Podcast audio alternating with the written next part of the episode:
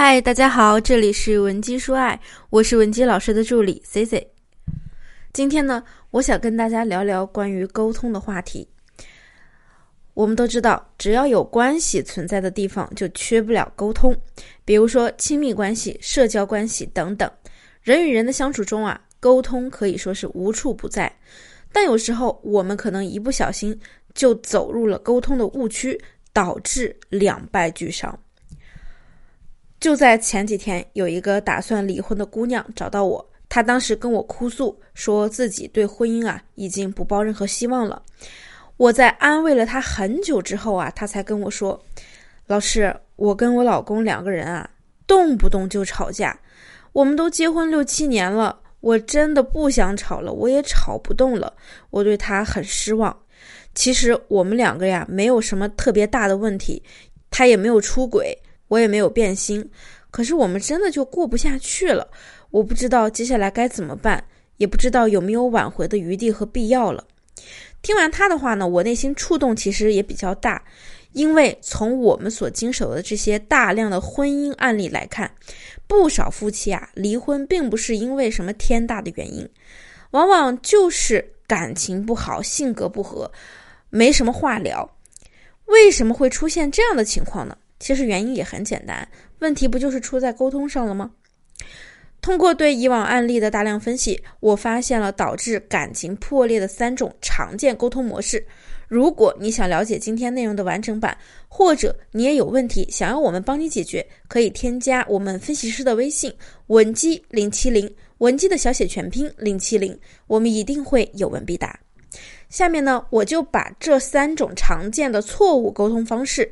分享给大家看一看，这几种情况是否也出现在了你们的身上。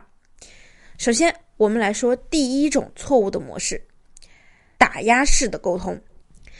其实啊，我不知道大家有没有发现，很多人呢都在聊天的时候很习惯性的会去打压别人。比如我有一些学员，他们跟我说过，自己有的时候呢，并不是有意要去打压自己的丈夫的。不过呢，就是想表达一下自己的观点，或者呢是希望获得对方更多的关注。可是啊，每次话说到嘴边呢，总会伤害到对方，自己呢又总是后知后觉。比如我有一个学员，他结婚以后啊，因为自己在家天天带孩子，本身就对自己的外形各方面不是很自信，再加上在家带娃的期间呢，也疏于对自己的容貌和身材管理。内心啊，就产生了强烈的不安全感，所以呢，她就经常性的用一些贬低的话语去打压她的丈夫，以此来显示自己的价值和强调地位。我举个例子，比如说她老公擦地这件事儿没有做的特别完美，于是呢，这个学员她就会抓住这件事不放，她会这样对她老公说：“你看，我就说你不行吧，你连个地都擦不干净，要你有什么用啊？”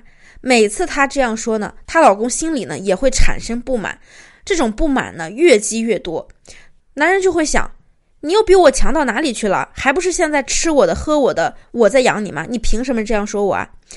她每一次的打压都会在男人的心上扎一把利剑，长此以往，她的丈夫在她这里得不到肯定，所以啊，慢慢的就出轨了其他人，而她的那个出轨对象呀。段位也比较高，总是表现出一副很仰慕她丈夫的模样，觉得她丈夫做什么都厉害，这就大大的满足了男人内心的需求和征服欲以及成就感。这位学员发现之后呢，也是非常的崩溃。她跟我说，其实啊，她打心眼里觉得她老公挺好的，工作方面又稳定，收入也高，对她也是比较体贴的，重点是啊，也很孝敬丈母娘。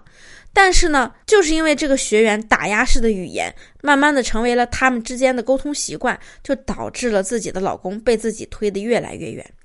如果说你身上也存在这样的情况，我强烈建议你换一种方式来表达。例如，我们可以这样说：“亲爱的，今天你把地拖得好干净啊，我感觉都能当镜子使啦。要是明天我闺蜜来的时候，你还把地拖得这么干净。”我估计啊，他都要羡慕死了，羡慕我有个这么好的老公。所以啊，这样表达呢，不仅有利于你们的沟通，还能让他们更愿意听你的，让你们的感情朝着正确的方向发展。那么呢，我们再说第二种错误的沟通类型，就是唱反调。很多人啊，习惯性唱反调。当然，唱反调跟打压还是有一些区别的。